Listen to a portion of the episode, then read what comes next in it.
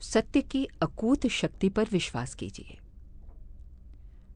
जो अपनी आत्मा के आगे सच्चा है, जो अपनी अंतरात्मा की आवाज़ के अनुसार आचरण करता है, जो बनावट, धोखेबाजी, चालाकी को तिलांजलि देकर ईमानदारी को अपनी जीवन नीति बनाए हुए है, वो इस दुनिया का सबसे बुद्धिमान व्यक्ति है।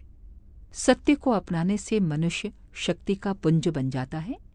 महात्मा कन्फ्यूशियस कहा करते थे कि सत्य में हज़ार हाथियों के बराबर बल है, परंतु वस्तुतः सत्य में अपार बल है, उसकी समता भौतिक सृष्टि के किसी भी बल से नहीं हो सकती।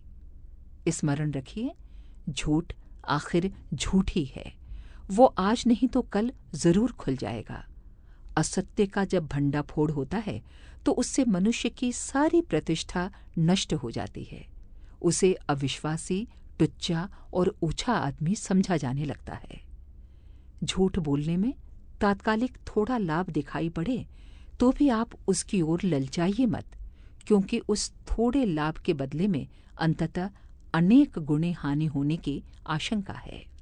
आप अपने वचन और कार्यों द्वारा सच्चाई का परिचय दीजिए। सत्य उस चीज़ के समान है, जो आज छोटा दिखता है पर अंत में फल फूल कर विशाल वृक्ष बन जाता है, जो ऊँचा प्रतिष्ठा युक्त और सुख शांति का जीवन बिताने के इच्छुक हों। उनका दृढ़ निश्चय होना चाहिए कि हमारे वचन और कार्य सच्चाई से भरे हुए होंगे। अखंड ज्योति, जुलाई 1947 पृष्ठ एक।